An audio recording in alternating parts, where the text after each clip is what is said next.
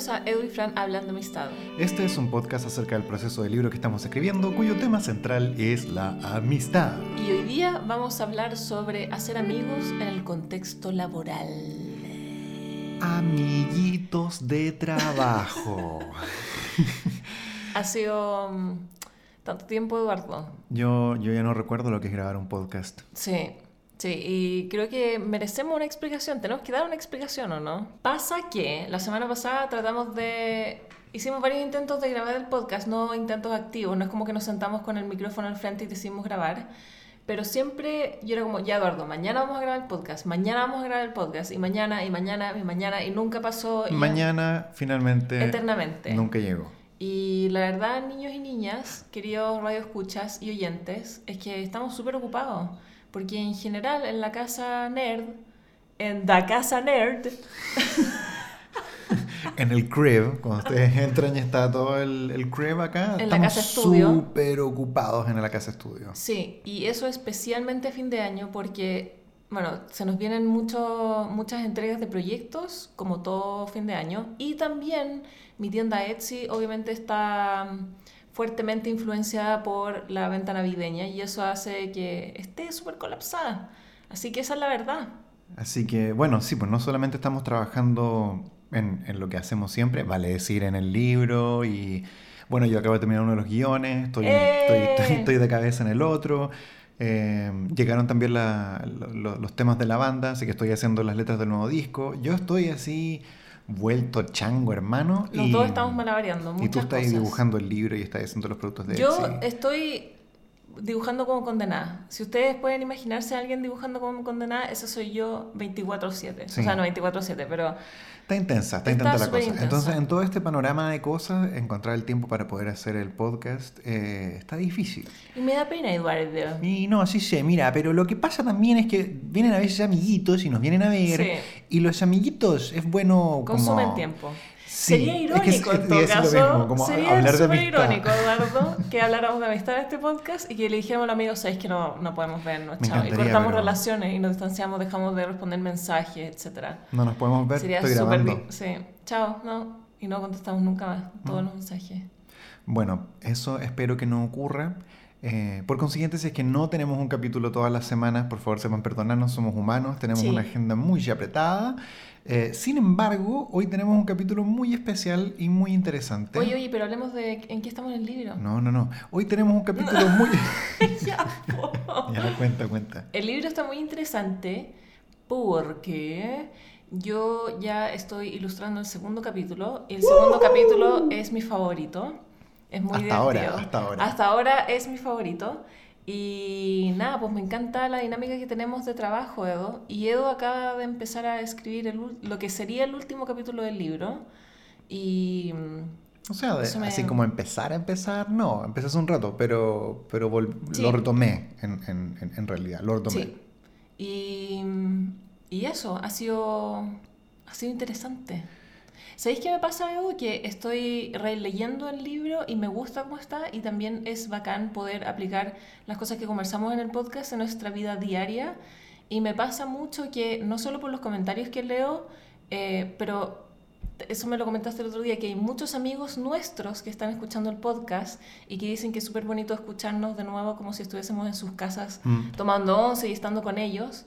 Pero también me pasa que yo estoy aplicando mucho el contenido del libro y del podcast en mi vida y yo también lo comento con mis amigas o, amigos. Entonces es bonito... Mm, es bonito que todo tenga... Tenía amigos. Tenía amigos. Ah. Amigo hombre. y de pronto Eduardo súper celoso. Un celópata enfermo.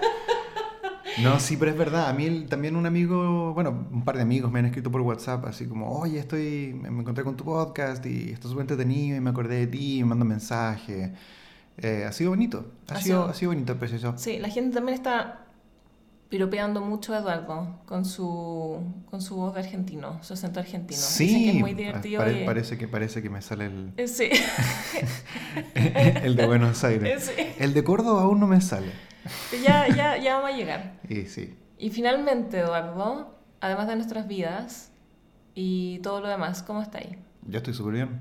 Hablemos entonces del tema que nos convoca el día de hoy. Ah, y, pero espera, ¿qué pasa si te decía que estaba súper mal? Ah, Igual podía ir lanzarte. No, no, no, como- sí sé, pero ¿qué pasa si te digo, no, estoy súper mal y hay que cortar el podcast y nos Y chao. como, Y empezar a como grabar a llorar y no terminamos así como... No, y de pronto me entero de un lado de tu vida muy oscuro que no tenía idea. Una amante hace 10 años. Sí. Un amante chubby. Llena de panqués. Oye, ya, pero hablemos del tema. Hablemos, hablemos del tema. ¿Quería hablar del tema? Este tema, Eduardo, lo vengo arrastrando desde que hablamos de trabajar con amigos, porque es un tema muy, muy importante y siento que puede, no es que se confunda, pero mucha gente dio ejemplos de este tema en el ejemplo de trabajar con amigos, Mm. que es que cuando uno, una persona amena, se ve rodeada de un contexto laboral como ir a, ir a una oficina todos los días y de pronto tienes la posibilidad de hacer amigos en el trabajo. Y aquí está el problema, Eduardo. Ufa, Al tiro te voy a lanzar un No, problema. Ya, tíralo, tíralo. Yo no estoy en esa realidad porque yo trabajo conmigo y contigo y con los gatos y eso es todo.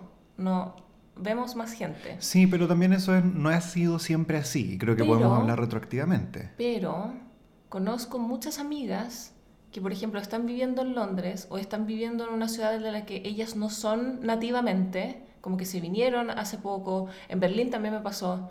Amigas que no tienen la posibilidad de conocer más gente si no es en el contexto laboral. Entonces, ¿qué ocurre cuando uno hace amigos en el trabajo y esa relación no funciona? ¿Es posible? Tiro esta pregunta al vacío, al gran vacío del ¿Cuál es la pregunta?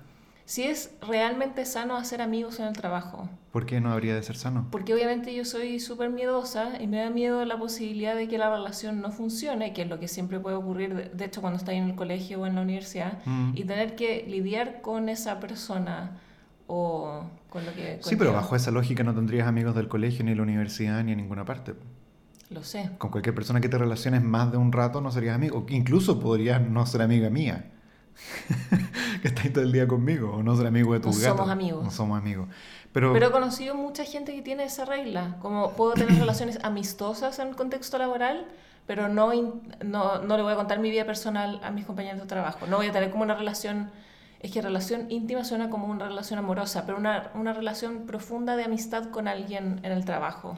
pero es que también creo que depende de la circunstancia en la cual existe esa, esa relación de trabajo y, y como... ah, También como del momento en el cual uno se encuentra y lo que quiere obtener de una relación laboral. O sea, digo relación laboral netamente pensando en el lugar en el cual ocurre, pero no como...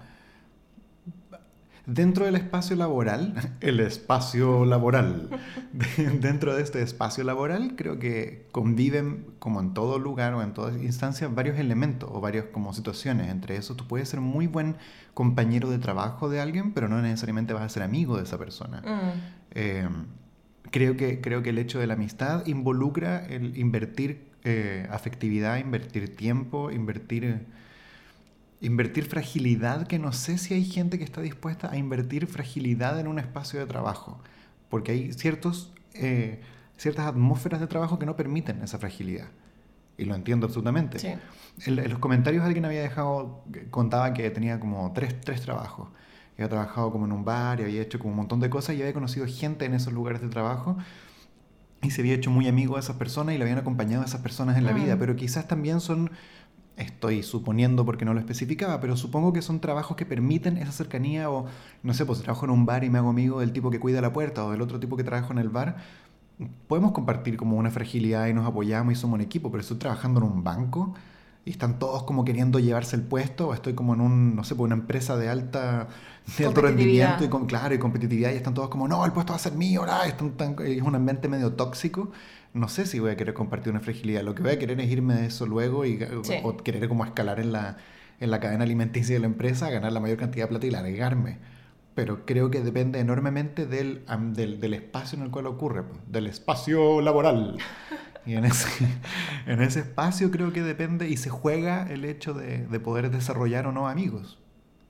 No lo sé. Por eso no sé si podría responder el, el- el- si es posible tener amigos o no. Creo que depende del lugar en el cual se desarrolla. ¿Y tú hecho amigos de verdad como en un contexto, digo de verdad, Es una buena pregunta. Es una súper mala, es una súper mala, me arrepiento mucho de haber usado esa palabra. No, no, no, no, no. ta- ta- me gusta Porque, muchísimo que lo ¿en hayas serio? dicho. Sí, sí, me, me gusta, porque, porque es como que uno puede catalogar, obviamente no nos vamos el amigo de verdad o amigo de mentira. Es- a eso iba, que Pero- sonaba como que había un contrario y no, no sé si hay un contrario. No necesariamente, como que entiendo que el amigo de verdad está contrapuesto al, al, como al- a la relación amigable. Mm.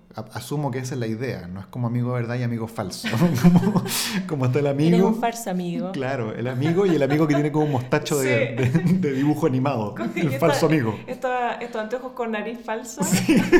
Amigo Como y. incógnito. Ten cuidado con falso amigo. Es como tu mismo amigo, pero disfrazado. Pero falso.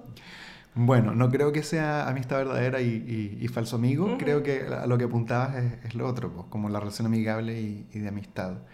Y la pregunta es si yo tengo experiencia teniendo amigos Sí. de verdad en ese sentido. Sí.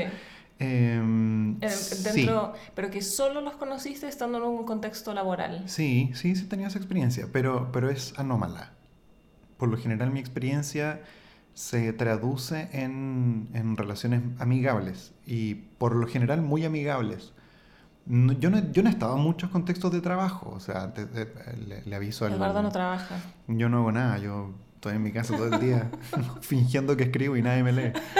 Eh, lo que, lo que eh, donde he ido por lo general han sido eh, canales de televisión donde he trabajado con ciertos equipos de trabajo o en obras de teatro que las he montado y, y- y- y usualmente soy el que la escribe y la dirige, entonces yo mismo convoco el equipo y no es como que me...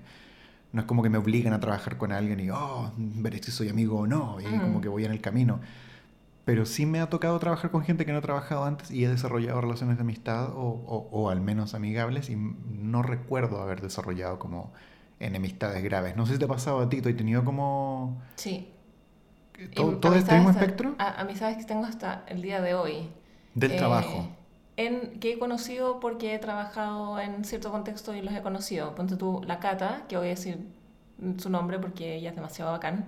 La Cata yo la conocí trabajando como barista en un café. Ujú. Y la Cata y yo hicimos, congeniamos al tiro. Onda nos conocimos y un segundo después éramos como amigas. Éramos ese desagradable grupo de personas. Y mm, nos llevamos tan bien que el supervisor del café decidió ponernos en todos los turnos juntas porque alegrábamos mucho el café cuando estábamos juntas. Y la gente se alegraba y era todo maravilloso. Y la Cata y yo nos unimos mucho trabajando en ese café porque todo el resto del equipo pensábamos, eh, pensábamos que estábamos locas. Porque en general, ¿sabéis que esto solo me pasó en la universidad y antes de la universidad? Después no, porque la gente ya sabía que yo tenía como, no un, sentido del humor retorcido, pero tengo una forma de comportarme que es bastante, al parecer, diferente de lo que la gente se comporta cuando trabaja. Yo igual cuando trabajo soy alegre y tiro chistes y como no estoy siempre seria. Aparte que en el trabajo nos exigían ser súper sociables y estar como alertas. Mm. Entonces yo estaba alerta y sociable. Y quizás eso para mucha gente era muy desagradable. Y, y me decían así como, ay, Fran, tú y la Cata son súper locas. Y lo decían como en una mala forma. Entonces la Cata y yo siempre nos pareció divertido que nos catalogaran como de las locas. Y, pero nosotros encontramos que era demasiado bacán tener como este sentido del humor y llevarnos bien y alegrar a la gente y conversar con la gente, etc. Entonces nos unimos por eso que la gente pensaba que era algo malo, pero Mm. nosotros lo encontramos súper positivo. Y desde entonces hemos sido muy amigas y la Cata entró a trabajar como editora y ella es ahora, ella es ahora la editora del libro que estamos haciendo ahora de la amistad, Ujú. lo cual es demasiado maravilloso porque es el libro de la amistad y nosotros somos amigas, en fin. Ah, Y- sí conseguiste el trato del libro. Sí. Por pituto. Por pituto. Pero es bacán porque yo no iba predispuesta a ser amigos, me iba como a la idea de eh, tengo que hacer plata en mis vacaciones y durante esta, eh, mientras estaba estudiando en la universidad. Y eh, de la nada me llevé esta maravillosa amiga que es demasiado genial. Y, pero me he visto también, por ejemplo, cuando tú decías como de repente los contextos laborales no dan pie para que uno haga amigos y sea sociable. Bueno, este café nos obligaba a ser súper sociables, pero yo he estado, yo he trabajado, creo que esta historia yo la he contado varias veces. No sé si está en este podcast, pero la he contado. eh, Yo, yo, de me, yo me la super sé, pero no sé si los Pero niños yo en la casa se la saben. en un- trabajando en una agencia de publicidad Y yo no quiero ser eh, ofensiva con las agencias de publicidad, pero yo nunca he conocido a alguien que sea como verdaderamente feliz trabajando en una agencia de publicidad. Y ahora, obviamente, la gente oyente me dice como, oye, sé que yo trabajo en una agencia y lo paso bacán y es mi llamado y lo paso y es bacán. ¿Por qué hablas mal de la agencia de publicidad? Pero en, en general, lo que me pasa con las agencias de publicidad es que en general trabajan como una cantidad de horas absurda y en general los clientes son eh, las personas que están como a cargo de hacer la vida de todo el mundo dentro de la agencia súper miserable y la agencia en vez de decir que no, no vamos a aceptar estos tratos, en general tiene un súper maltrato, en fin. Bueno, la agencia de publicidad en la que estaba trabajando, el bullying era muy, muy, muy fuerte, porque me imagino que toda la gente que llevaba trabajando ahí durante años, de alguna forma tenía que desquitar este nivel de estrés y depresión que estaban viviendo por los clientes y los mismos jefes. Entonces el nivel de bullying dentro de la agencia era horrible. Perdona, cuando dicen el nivel de, de, de bullying dentro de la agencia era desde el jefe a los empleados. Sí, y entre los empleados. Entonces era algo que estaba aceptado y si tú no recibías el bullying o no recibirlo o recibirlo en mala forma, automáticamente te hacía ver como el exagerado o, ay, pero ¿y por qué reaccionáis así? Como que no había forma en que tú te pudieras salvar de la cuestión. ¿Y cómo, cómo era el bullying de oficina? Eduardo, Eduardo quiere saber. Es que, de hecho, sé que tiene un nombre y le habían puesto como nombre a bullying de oficina. Yo sé que si lo buscamos en Google, tiene una, una como una forma de decirlo. ¿Sientes que hay una forma específica? Existe, no, sí existe. ¿En serio? Sí, no me acuerdo cómo se dice. Bueno, los chicos ahora obviamente le pueden poner pausa al podcast y lo pueden buscar en Google, lo pueden comentar. Pero así como bullying, hay un, hay un término para sí, que bullying es como de oficina. Bullying de cubículo, tiene como una definición. así Oh, de. No tenía idea. Sí. Bueno, esa palabra era así, pan de cada día en esta oficina. Ese era como el mandamiento número uno Sí. de tu oficina. Al principio me impactó mucho porque pensé, qué rara el sentido del humor que tiene esta gente aquí en esta oficina, pero pensé que era algo pasajero y después caché que era todo el tiempo. Por ejemplo, yo llegué a esta oficina como en febrero de, de ese año y me habían contado que la fiesta del amigo secreto de Navidad, de la Navidad anterior, que no era el amigo secreto, era el enemigo secreto. Ay, qué bonito. Y, por ejemplo, había un, un chico que trabajaba ahí, que yo no lo conocí porque él estaba en el área de publicidad, era súper gordito y le habían dado un sostén como enemigo secreto. O, por ejemplo, había una chica que no tenía poto y le habían regalado un, como un calzón, como no sé cómo se dice calzón en otro, en otro español, pero en el fondo ropa interior con mejillas de poto, de trasero, como añadidas a la ropa interior. Eh, a la jefa le habían regalado un libro que era eh, liderar con amabilidad o liderar con amor, algo así. Era como ese tono. Entonces, en vez de ser como regalos bonitos, eran regalos como de chiste, pero te tenías que reír. Entonces era una cuestión muy horrible en que todo el mundo estaba aparentemente súper bien con la idea de que había que hacer bullying. Entonces nadie ahí era amigo de nadie. Y yo cada Mm. vez que me, me tomaba un descanso con cada uno de ellos, esa persona se sentía súper atacada y súper amenazada. Y estaban en un nivel en que no podían retroceder de eh, pedir disculpas o de olvidar, porque había demasiado rencor entre todos ellos, pero nadie daba la cara de eso. Entonces era como sonriendo, pero queriendo matar al otro, Ay, ¿cachai? qué. Entonces entiendo que hay gente que, o sea, este igual es un extremo. A todo esto yo renuncié a este trabajo vía mail. Entonces ustedes podrán entender cómo el nivel de estrés y de tensión de, esta, de toda esta situación. Pero yo entiendo que a veces hay muchas personas que son partidarios de tener relaciones am- amistosas, Mm. pero nunca relaciones eh, afectivas como amistosas. El timbre. El timbre.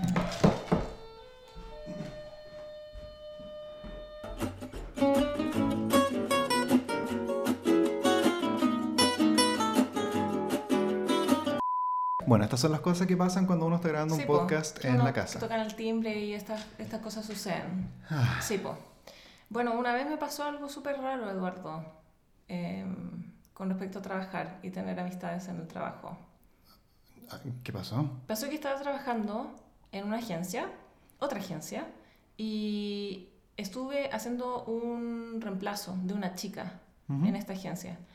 Y estuve mucho tiempo trabajando ahí, estuve como nueve meses trabajando.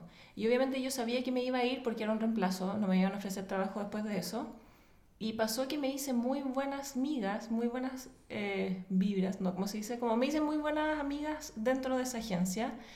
Y me pasó algo horrible una vez, que una de estas chicas con la que me hice muy buena amiga, era la supervisora de nosotros. Y me contó como confidencia de que iba a echar a esa otra persona, a mi otra colega, de la cual yo también era súper buena amiga. Oh. Y fue horrible, porque esta persona obviamente no sabía que iba a ser despedida, porque obviamente uno no sabe esas cosas, y me dijo no le puedes decir a nadie.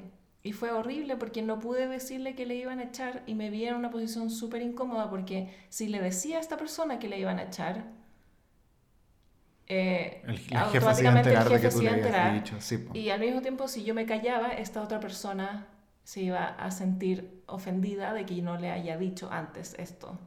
Y fue Pero tú, pero tú eres amiga de esa persona que iban a echar. O sea, no amiga, amiga, pero tenía súper buena relación con las dos. Entonces fue una situación súper incómoda porque si es que hubiese sido una relación solo laboral, yo hubiese dicho como, ah, no voy a hacer nada y me voy a quedar callada. Pero ahora que habían como emociones de por medio y yo ya había ido a la casa de esta chica que iban a echar y era como, y teníamos más amigas en común, fue súper extraño. Fue súper extraño. Al final no dije nada. ¿Y se enojó esta otra era en un persona? contexto, se sintió, sí. Entonces no sé qué hacer en estos casos, Eduardo. Ah. O sea, bueno, no o sea, sé- igual, igual es un caso súper particular y que como que no tenías una buena salida, entonces no, ¿qué ibas a hacer? Transformarte en culebra. No había muchas opciones que podías hacer, salvo lo que hiciste, que es como no, no, no tienes por qué hacerte responsable cuando te colocan un peso de ese tamaño tampoco. Es que esa es la cuestión. No, mi brújula laboral es, en ese sentido estaba súper em, perdida, porque no sabía si esto correspondía a algo que... si- porque ocurre en un contexto laboral, debo comportarme como profesional y decir como esto no hay que hacerlo, me lo pidieron, no, me lo, no puedo hacerlo. O mi brújula debe ser como, esto también es en un contexto como de amiga en que puedo ayudar a que mi amiga se prepare y busque trabajo. Entonces es muy extraño lo que ocurre en estos contextos porque Mm. no sé qué hacer, porque si le digo a esta chica, no te dije porque tengo que ser profesional y mi jefa me pidió, o puedo decir, no te lo puedo decir porque mi amiga, mi otra amiga, ¿cachai? Es como súper complicado. Sí, porque claro, es es, complejo. es como que se traslapan varios, varios espacios al final, pues, como que hay un espacio laboral. ¡Espacio laboral! Y, y hay también eh, un, un espacio emocional que es diferente o que, o que tiene otra, otra cualidad que netamente laboral, Mm. que involucra como sentimiento, cariño, qué sé yo. Es difícil porque eso mismo pasa en otras áreas que no son laborales con los amigos. pues, Cuando Por no se- ejemplo. o sea, esto no tiene nada que ver con el tema, pero lo voy a colocar como, como para hacer un espejo en otra situación. A mí me ha pasado de que, no sé, po, un amigo eh, muy cercano es, es es pareja de otra amiga muy cercana y un tercer amigo sabe de que esa amiga se está metiendo con otra persona. Mm, es como no le digáis a nadie, No, le digáis a puedes tu decir amigo. porque la única persona que sabe en el mundo Oh. soy yo. Y si esto se sabe, ella va a saber que yo fui Sí. el que contó esto. Entonces no ¿Qué le, no le puedo contar a mi amigo, pues tampoco lo puedo dejar pasar. Entonces, y no le puedo decir a ella porque si ella sabe que se entera que mi amigo. Entonces, ese tipo de, de enredos sin solución no ocurren solamente en el espacio laboral. En el fondo, quería apuntar para allá, como que si uno de los motivos por los cuales no quiero tener amigos es porque se puede como eh, traslapar el, el- eh, lo que es el trabajo con la amistad, con otras cosas, puede pasar en cualquier área. Entonces creo que no es necesariamente una brújula eh, como, como un criterio de selección único, necesariamente. Pero, mm, no sé, estaba pensando mientras comentabas lo del, lo del bullying y todo eso. Yo creo que he tenido bastante suerte en mis, en mis lugares de trabajo porque no me ha pasado ni por si acaso el nivel de violencia que te pasó a ti. Y de hecho la gente con la cual he trabajado ha tendido a ser muy amorosa. Como, o no sé si muy amorosa, pero, pero hay ciertas dinámicas, por ejemplo, que puedo identificar que, que descubrí cuando estaba trabajando en, en una agencia de publicidad en Londres que trabajé durante unos meses y estuve haciendo... eh, eh, ¿cómo, cómo le dicen en español a eso? Como eh, redactor creativo, creo Mm. que le dicen. Y Oye, eres tan creativo. súper creativo, soy creativo y redacto. Y, y en este trabajo, y me acuerdo que estaban los diseñadores de la empresa, del- de, de esta agencia de publicidad. Y, y, y era el equipo de diseñadores más la jefa de equipo, que era la que presentaba los proyectos, y yo tenía como que escribir lo que decía el comercial y después pasar a los diseñadores Mm. y entrábamos como en el, en el, en el espiral de comentarios, pues iba con el cliente y se devolvía y era la pesadilla del cliente que mandaba cosas, qué sé yo. Y siempre en esas idas hacia el cliente y vueltas hacia nosotros, había como... Siempre me llamó la atención que los diseñadores eran así como... Eh, eran, eran, todos muy simpáticos, pero había una onda como que estaban cansados hace rato de, ciertas, de ciertos procedimientos. Entonces, no sé, pues llegaban los comentarios del cliente y todos los diseñadores así como, oh, de nuevo. Entonces había un ambiente de tensión y de estar como chato con, con el cliente, con el, con, con el, con el funcionamiento, de cómo va del, no sé, por pues, el proyecto, cómo se están llevando. Entonces era muy difícil desarrollar amistades en ese ambiente porque estaba todo el tiempo como algo tenso. Estaban todos súper tensos con, con, con lo que estaban haciendo. Y sin embargo era gente muy buena como cuando me fui terminé como con muy buenas relaciones con todos ellos y o sea, nos dimos el contacto de Facebook, que quizás es un, un, logro muy pequeño, pero para mí fue importante porque fue gente con la cual pasé un, una serie de meses, un plazo extendido de tiempo y, terminé como sintiéndolos cercanos. Pero, y a lo que quiero llegar con toda esta gran perorata, es que eh, me sentí cercano a ellos cuando ya había como un nivel de de cuando había una posibilidad de fragilidad y esa posibilidad de fragilidad se demostraba, podía como entrar a, a desarrollar una amistad. Pero antes de eso era súper técnico todo. Tenía que serlo, un lugar de trabajo. Yo no entré a buscar como amigos. Mm. Como trabajar en la tele tampoco entré a buscar amigos y sin embargo después de un par de proyectos terminábamos como saliendo a, los cumpleaños de mis compañeros de trabajo y te invitan a ti. Eres como el comentario de de todo chico chica en un reality show. Yo no vengo aquí a ser amigos. vengo a ganar el premio. Vengo a ganar el premio final. Y sin embargo me voy, y es como cuando lo echan y lo entrevistan y está llorando. Quizás no gané el premio, pero me voy con el corazón lleno de amigos. y en verdad pierde como en la segunda vuelta. Sí, ese soy yo, el que descalifica luego, pero que se va con el corazón lleno de amigos. Y el Facebook lleno de amigos. Y el Facebook lleno de todos los amigos. Que es, es bonito igual, como conocer gente y, y, descubrir ciertas personalidades que no tendrías acceso a ese tipo de personas si no fuese por el ambiente laboral. Creo que el ambiente laboral permite eso, que es diferente a lo que permite como la calle o el bar o, o, el amigo del amigo, porque el amigo del amigo inevitablemente ya tiene un filtro. Sí. Como que ya, como que el amigo del amigo es probable que te caiga bien. A menos, que a menos que tu amigo tenga como un tornillo medio raro, el mm. amigo de tu amigo probablemente es un tipo buena onda porque tiene algo en común contigo de, de refilón. Pero en una empresa, si es un banco o una agencia de publicidad, tú no tienes por qué tener nada que ver con el tipo de finanzas. Puede ser un tarado o puede ser la mejor persona del mundo, pero lo único que hay ahí son circunstancias aleatorias. Entonces, también es bonito exponerse a otro tipo de personas, es como el colegio, un poco. Quizás por eso hay gente que se siente mucho mucho cómoda. que se siente muy cómoda en los ambientes laborales porque tiene una lógica como de... Quizás no, aquí estoy inventando y no tengo idea, pero... A ver, a ver, inventa, inventa. Pero, pero hay ciertas, cierta configuración de personas que se encuentran más agradadas en ese tipo de ambientes, como, como, como de cierta tradición ya resuelta, como el amigo del colegio. Yo no sé, hay gente que, que, encuentra su grupo de amigos del colegio y los mantiene toda la vida los amigos del colegio. Sí. Y después como que entran a la U y tienen su grupo de amigos de la U y tienen de ahí para adelante el grupo de amigos de la U. Y después a los compañeros de trabajo y se juntan a hacer el asado con los compañeros del trabajo. Entonces como que hay, hay cierta gente a la cual la idea de una estructura de, de un círculo de personas que le cae encima le viene súper bien. Y hay gente a la cual no le viene necesariamente bien y prefiere elegir los amigos por el otro lado. Y ambas son posibilidades completamente válidas. Yo creo que a ti te ha pasado, ya que has estado en varios trabajos, te ha pasado como con todas las posibilidades. Y como dijiste, ya habías conocido amigos y ya has conocido como gente con la cual no sigues en contacto nomás. Sí, así es. ¿Pero esa gente con la cual no sigues en contacto tiene un motivo en específico o es simplemente como que no, no Distancia, simplemente. Es como los compañeros de la U que te cayeron bien, pero la comunicación no perduró por ninguna razón. Mm. Es como eso, más que nada. Pero sí me acuerdo de la sensación de llegar a un trabajo, a una agencia o, por ejemplo, a un diario o una revista y que todos los grupos estaban súper armados y que ya todos tenían súper altas anécdotas y que si bien en el trabajo se iba a trabajar, uh, obvio, muchas veces también se daba como para...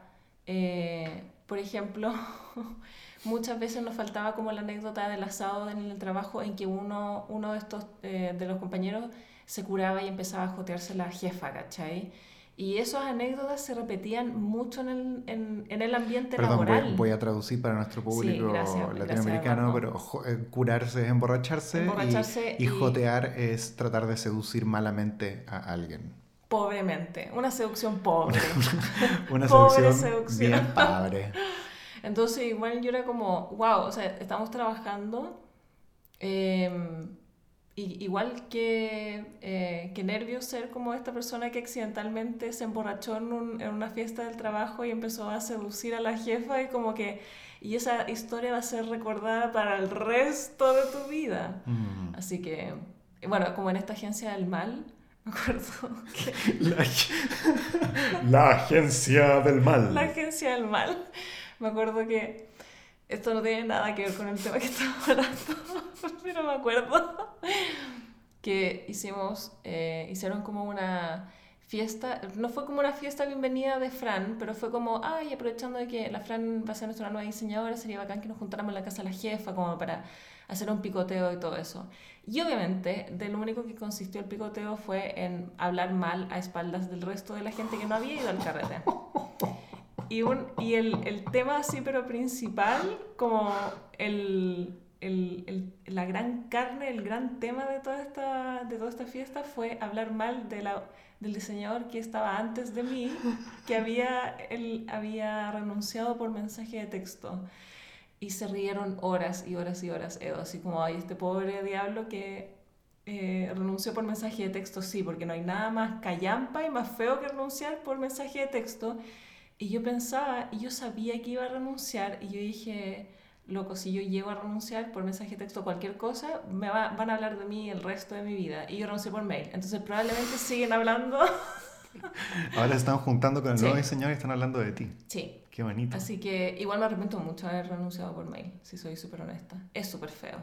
Es feo, pero también dice algo no solo de ti, sino del lugar del ambiente laboral. Po. Sí. Pero sí, tenía mucho miedo de trabajar ahí. Ah, cosas, cosas que no quiero recordar. Puedo, puedo, ver por qué. Oye, pero yo sí quiero comentar algo. Permítame, permítame comentar algo, señorita. Estoy Ahora agitando... Está gesticulando súper harto. Estoy, estoy, agitando mis brazos hacia el aire. Eh, porque a mí me pasó que yo sí conocí a una muy, muy, muy, muy, muy querida amiga eh, en el trabajo. Y fue sin querer, de hecho. Y fue en el teatro que es algo que es una combinación que, que no, no, me había pasado. O sea, he conocido gente maravillosa en, en el teatro, uh -huh. con la cual sigo en contacto y, y, y, cuando viajo a Chile nos volvemos a ver y todo, y es muy bonito. Pero, por ejemplo, yo estaba eh, armando un equipo para montar una obra y... Sí, Erika está nuevamente usando su rascador, cosa que solo ocurre cuando grabamos el podcast. Ella nunca hace esto. Así que escuchemos. Este es el sonido del triunfo como padre. Bueno, entonces eh, estábamos queriendo armar una obra y dentro, de este, dentro del elenco de esta obra había una chica que, que yo la conocía como por la vida, qué sé yo. Y nos hicimos muy amigos en el proceso de la obra. Y, y al final terminamos siendo, mm, o sea, se acabó la obra, se acabó el proceso de la obra y seguimos siendo amigos y nos seguimos juntando con ella. Y de hecho hasta el día de hoy nos seguimos juntando y es uno de mis amigos como súper, súper cercanos y se traspasó también porque ahora es amiga tuya. Pero tengo una pregunta, Edo. Mm. Porque tú igual has trabajado con muchos actores. Sí. Y este fenómeno ocurrió con esta intensidad solo esta vez. ¿Por qué? ¿Solo con esta persona, dices Sí. tú? Uh, yo creo que es una combinatoria de cosas. Yo creo que esto es una teoría que no tengo cómo sustentarla, salvo por las ganas que tengo de que sea real. Pero creo que creo que la amistad o la posibilidad de una amistad, como cuando uno ya es adulto y se da en el trabajo, no solo existe porque, porque hay una afinidad de cosas que uno comparte o de ganas de hacer algo, sino también la otra persona tiene que estar dispuesta a formar una amistad y tiene que haber ganas de tener un amigo. Y, y, en ese momento yo no, yo no tenía una necesidad de tener un amigo, pero cuando salió la posibilidad de ser amigo de esta chica, que era, me, me, cayó increíble, y ella, sentí que ella también tenía ganas de tener como un amigo, uh -huh. como que la sentía en un punto de inflexión en el cual podía entrar alguien como a llenar el espacio de amigo, y yo dije, loco, yo quiero ser ese amigo, ¿cachai? Como que ganas de ser ese amigo porque esta persona es bacán.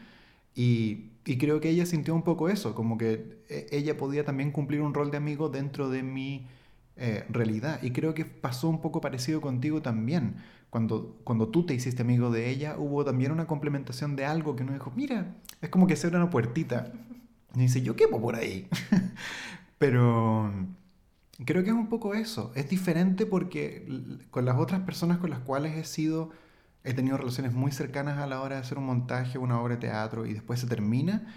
Eh, con algunas que quedamos con una relación muy bonita y nos saludamos con, con, infinito afecto cuando nos volvemos a ver, pero no necesariamente están buscando o, o, se abre la posibilidad para que haya alguien que cumpla la figura de un amigo. Ese es el gran, ese es un gran punto, Eduardo, el que acabáis de decir, porque muchas veces que en el contexto laboral un, obviamente existe afectividad y como hay como una relación amena y amistosa, pero a veces no se da con que dos personas quieran o estén buscando o estén abiertas a una nueva amistad. Mm. Por ejemplo, para mí es muy respetable cuando alguien quiere tener una relación amistosa conmigo o quiere tener una relación como amena, pero no está en búsqueda de una relación de amistad profunda porque ya tiene muchos amigos con los que tiene una relación profunda. Mm. Y yo respeto mucho que la gente busque emplear el poco tiempo que tiene, porque igual cuando estáis trabajando en un trabajo de, de, tiempo completo, no tenéis tanto tiempo para tus amigos y tu pareja y tu familia. Entonces, mm. respeto mucho cuando hay gente que es como, solo tengo cinco amigos y prefiero dar todo el tiempo que tengo a esos cinco amigos. Entonces, eso que tú acabas de decir ocurre mucho y yo lo respeto muchísimo. Que es algo que es un fenómeno que ocurre a medida que uno se hace mayor. Sí. Como que yo ahora tengo amigos, por ejemplo, que tienen hijos.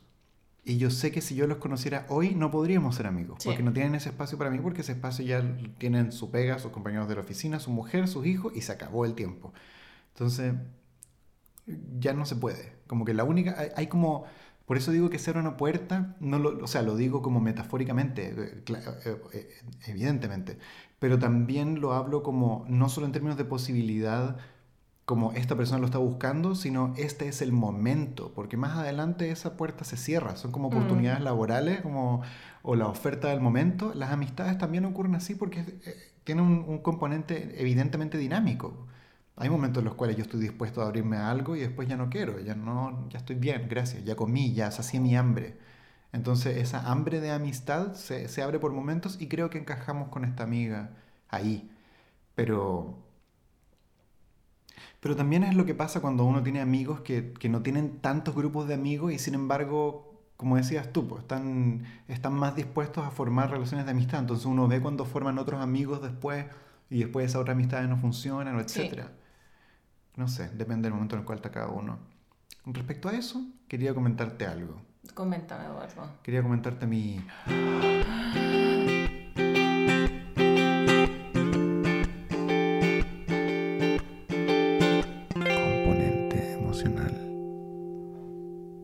tu componente emocional igual es brigio o algo. ¿Por qué?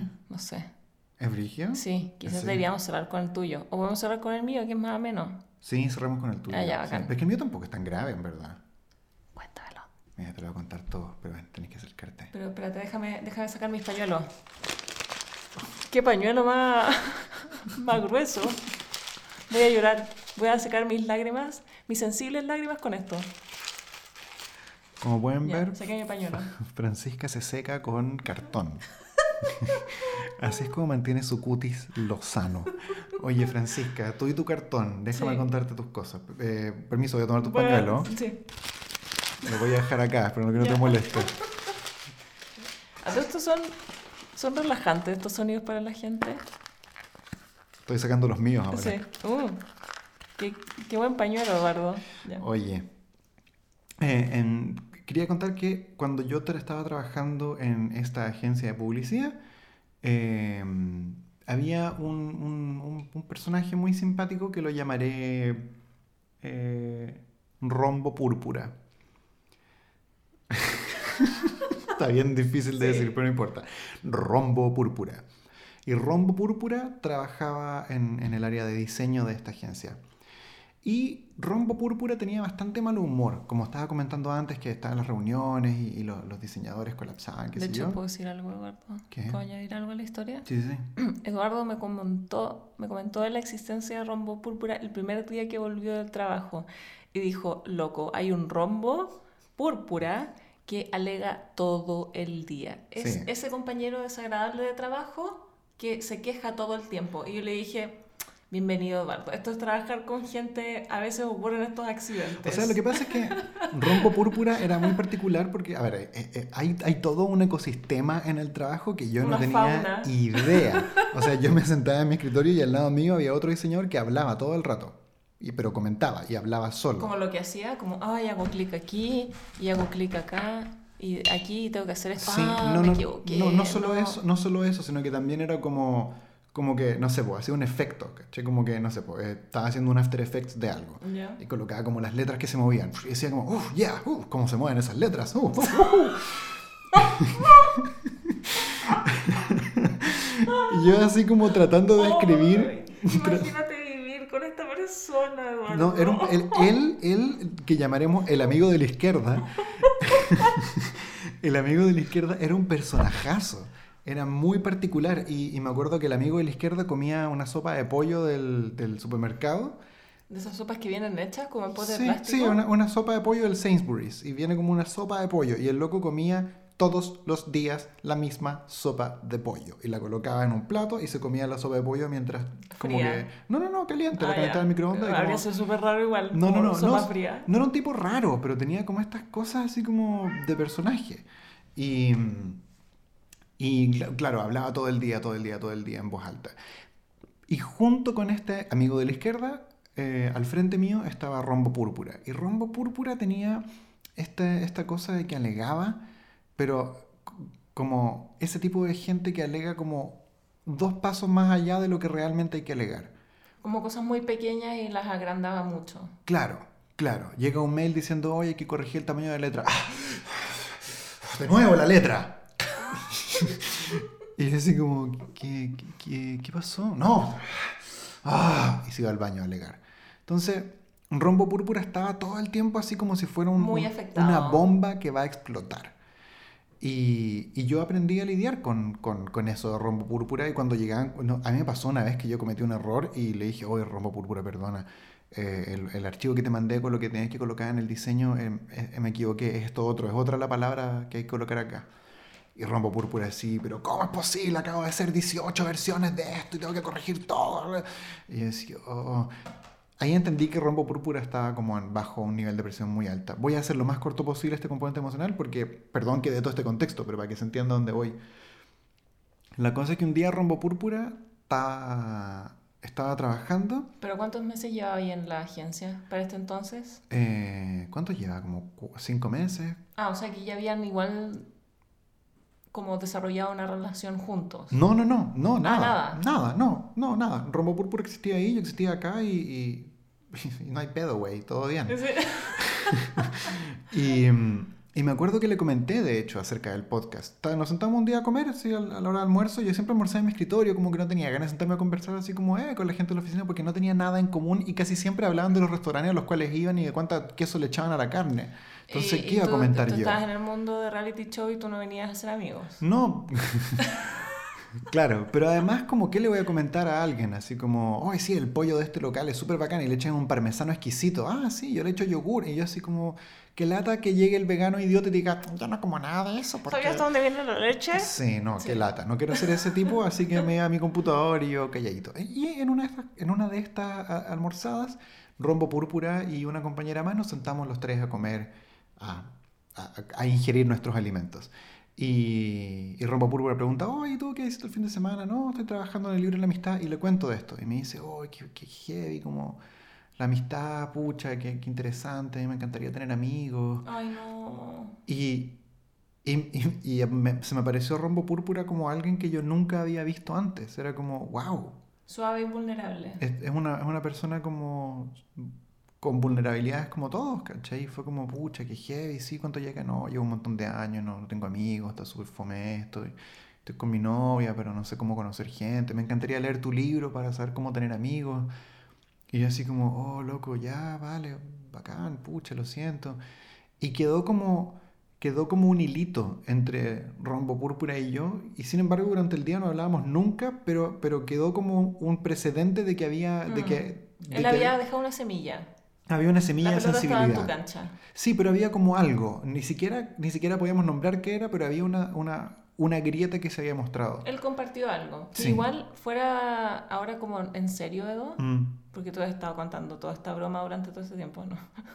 ¿En serio? ¿Por qué, ¿Por qué me haces esto? Estoy con mi componente emocional. Em, tú habías leído un paper paper a todo esto es como el nombre del documento científico en, el que alguien hace una, investigación, prolongada sobre un tema. Los papers que hemos leído de la amistad para hacer el libro muchos de ellos dicen que la semilla que da pie a una amistad o que ayuda a profundizar una amistad es el compartir algo que a uno le hace em, compartir una vulnerabilidad con la otra persona. Y eso también se da mucho entre las relaciones entre mujeres, en que tú compartes algo, tú confiesas algo, un o sea, no necesariamente un secreto, pero algo como que para ti es importante. Mm. Entonces quizás... Es como una moneda de cambio. Es una moneda de cambio, como estoy abierto a conversar de más cosas. Así que te doy esta semilla como prueba de... Sí, po. Sí.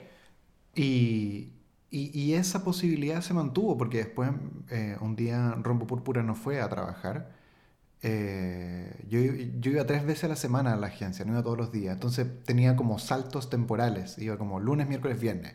Y entonces martes y jueves yo no sabía lo que pasaba, pero por ejemplo el lunes fui y Rombo Púrpura no fue. Y después fui el miércoles y Rombo Púrpura llegó tarde. Em, y cuando llegó lo veía súper mal y me, me, confesó como no, lo que pasa es que estaba tomando como medicamentos porque estaba con una depresión hace unos años y, y el médico me dio unos, unos medicamentos para que se me pasara la depresión. Pero me di cuenta ahora que los dejé de tomar después de siete años, que en verdad el problema no es que como que yo tuviera una depresión simplemente, era que yo estaba deprimido por una serie de causas y esas causas me las tapé con el medicamento y ahora que lo dejé de tomar las causas siguen ahí mm. y sigo con el mismo problema y sigo como triste y sigo así y se, se, se, volvió a abrir con una vulnerabilidad muy bonita y nos quedamos conversando un rato largo y todo. Y... ¿Cómo te sentís igual, Leo, cuando un, un colega de trabajo, porque ustedes eran colegas, no eran como ni siquiera tenían una relación amigable.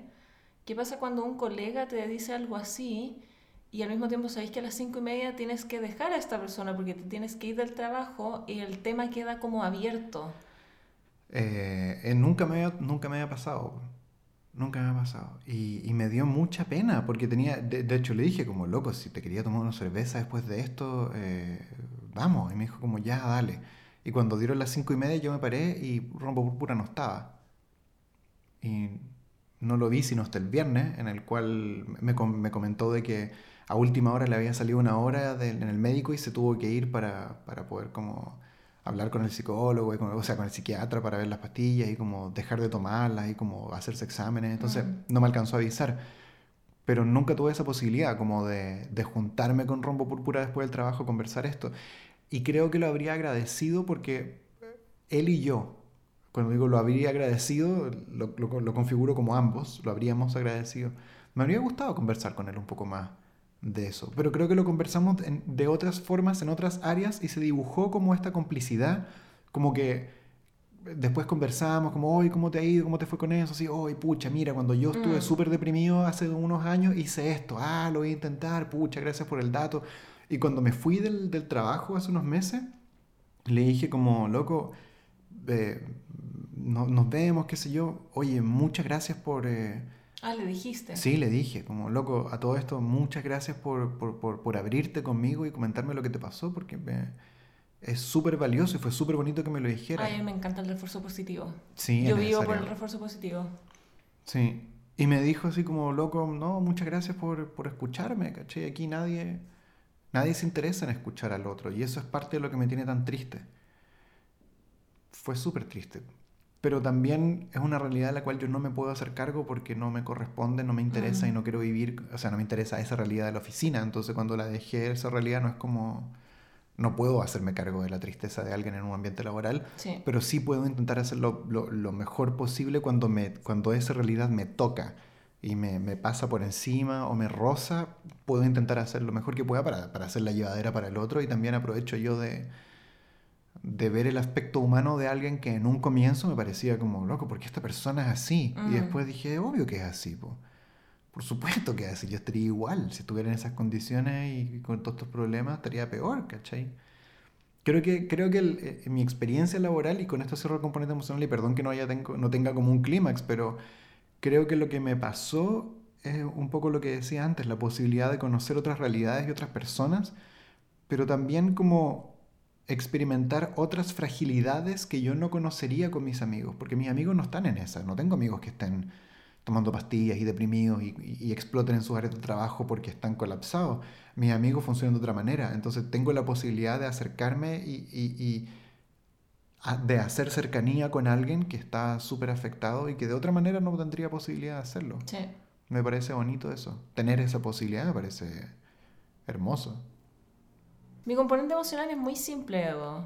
Quizás voy a ser la encargada y voy a recibir toda la presión de tener que cerrar el podcast con la nota alta. No, tranquila, yo voy a, voy a parar mi pañuelo. Los voy a, los voy a doblar. mi componente emocional es con la Cata. También voy a decir su nombre. La Cata, quien conocí siendo barista en un café y que ahora estamos trabajando en el libro. Me pasó que con la Cata hicimos otro libro antes de hacer el libro La Amistad. Hicimos El Niño Terrícola un segundo.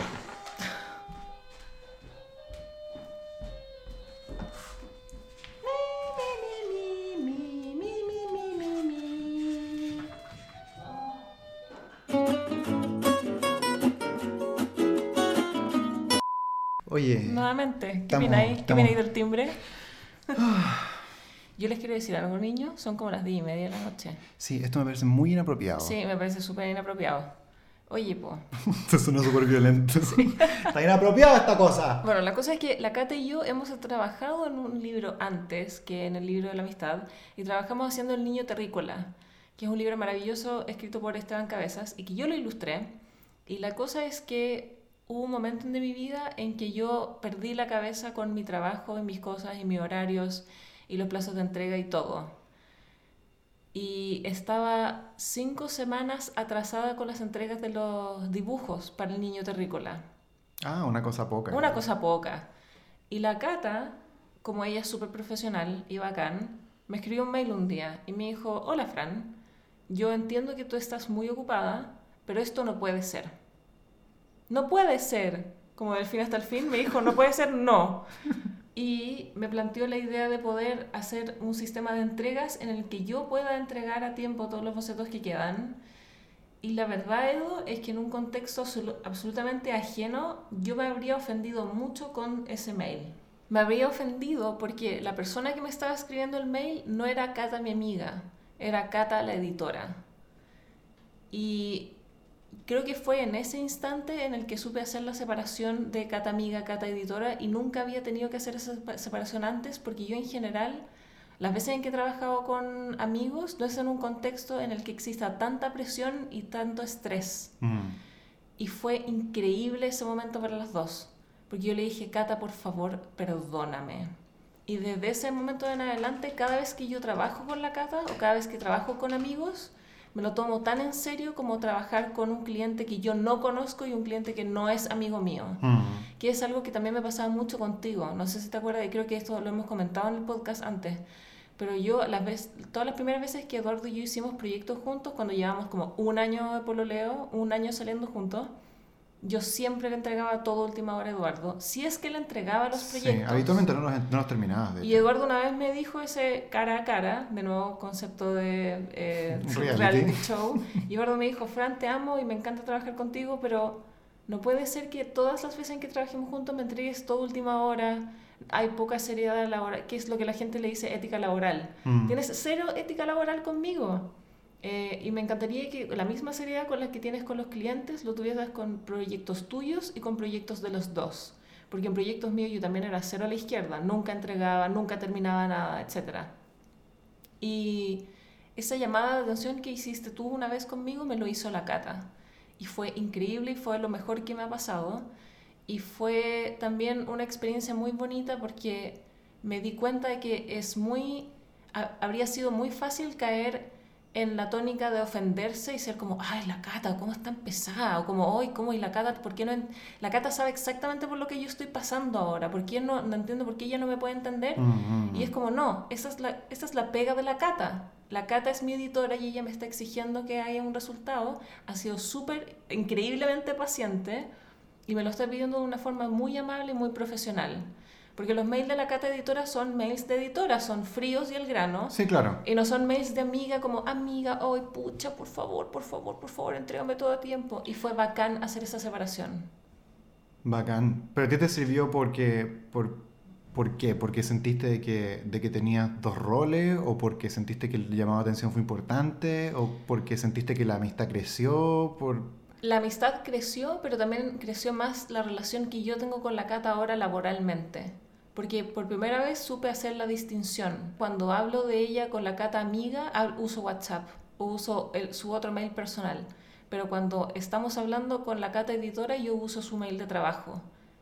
Ah, y puedo ser muy amable, pero es como, pucha, tengo muchas cosas que contarte, pero te lo voy a contar en otro mail. Y ahí le cuento las cosas. Y también por un tema de logística, el mail del trabajo de la Cata también lo puede ver su jefe. Y también lo puede ver más gente. Sí, pues no corresponde que No le mandéis como mensajitos ella puede, personales. Sí, po. pues ella también re- reenviar ese correo en caso de que ex- exista como alguna instrucción a la hora de imprimir el libro, etcétera. Entonces, también por un tema de usabilidad, ¿cachai? Eh, no, eh, es, es bueno separar esas cosas, pero fue con ella y fue este caso en el que yo supe cómo separar eh, el tema en cuestión. Bacán. Es súper ñoño mi componente emocional, pero para mí fue muy importante porque ocurrió el año pasado. Sí, y fue muy y- útil y- para mí. Y también lo veo. ¿Fue el año pasado o antepasado eso? El niño terrícola creo que lo imprimimos el año pasado. ¿No fue en Berlín? Uh, fue hace dos años. Sí. Fue el antepasado, sí. ¿Viste? Sí, no se Sí. está perdido que tus proyectos. Oye, me parece muy bien tu componente emocional, muy, Sí. muy, muy, muy, Muy informativo. muy, muy, muy simple, pero al grano, bonito. Y recuerdo que fue un, un momento de cambio importante para ti. Tengo una pregunta vital para el desarrollo de este podcast. Tomar agua es vital. ¿Te imaginas y no hubieran pagado y nos estamos haciendo los Larry? no, No, no, esto va más allá. no puede ser. ¿Cuál- ¡No puede ser! No. ¿Cuál es la pregunta para la próxima semana? ¿Cuál es el tema que tocaremos la próxima semana? La próxima semana, de hecho este tema lo pusiste tú, Eduardo. O Lo sea, pusiste sobre la mesa. Yo lo puse sobre la mesa. Sí. Cuéntamelo. Em, Cuéntamelo Vamos todo. a hablar de. Es que es un tema súper fome. Un tema. Un mal tema. Pero un tema muy constructivo al mismo tiempo. ¿Por qué es un tema fome o mal tema?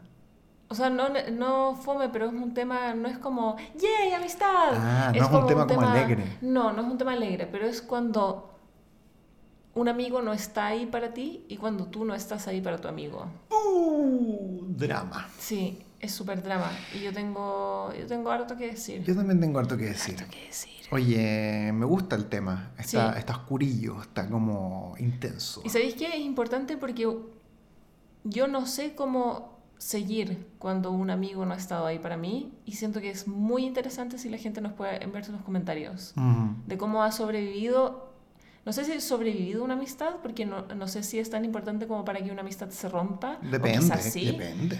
pero cómo uno sobrevive ese momento cuando un amigo no está ahí para uno. Y uno Mm. igual está dolido cuando toca, o sea, cuando también es al revés. Sí, pues, sí, pues. Sí, cuando uno tiene problemas y el amigo no está, está bien fome Sí. la onda. Pero dejemos todo eso a la próxima semana. Por ahora cerrémoslo aquí y que, y que nos manden los comentarios y los dejen en la alfombra de cabezas abajo.